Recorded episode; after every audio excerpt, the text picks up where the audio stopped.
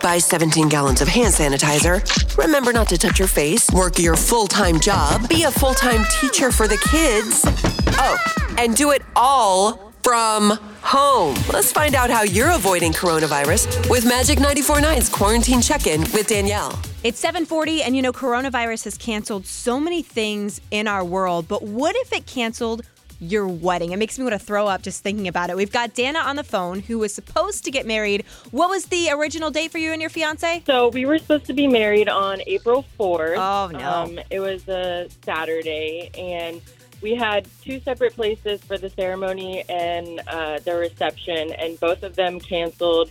I would say within a week and a half. Um, Wait, wait, wait. A week and a half before your wedding, you found out Yeah. that Oh my gosh. So you already had food ordered, you had guests, you know, planning to their various Right. ways to get into town. Where do you live by the way? Um, Bradenton, Florida. Okay, so you're over in Bradenton. Things start happening a couple weeks ago with coronavirus. Are you looking at things shutting down and starting to think, oh no, what are we going to do? What do we have a backup plan? Did you just think you were going to go ahead with it? A lot of our family has um, some from out of town, so they started slowly canceling. You know, hey, I don't think we're going to be able to make it, and we were just going to ride it out until um, right up until the date. But eventually, the venues canceled on us, and we just had to kind of put everything else on hold for now. So a week and a half out, Danna, you find out that both of your venues for your wedding are canceling. What kind Yeah. of emotional breakdown did you have? Well, we've been working, you know, so hard to uh,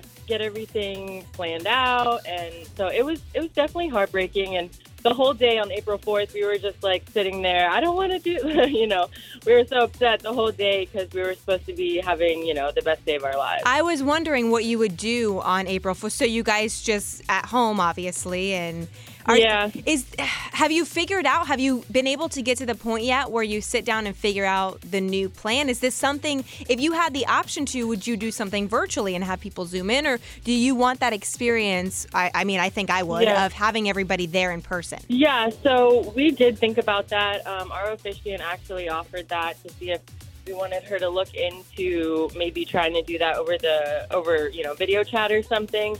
But we spent all this money on the dress and the tux, so it was definitely heartbreaking. But we're trying to move forward.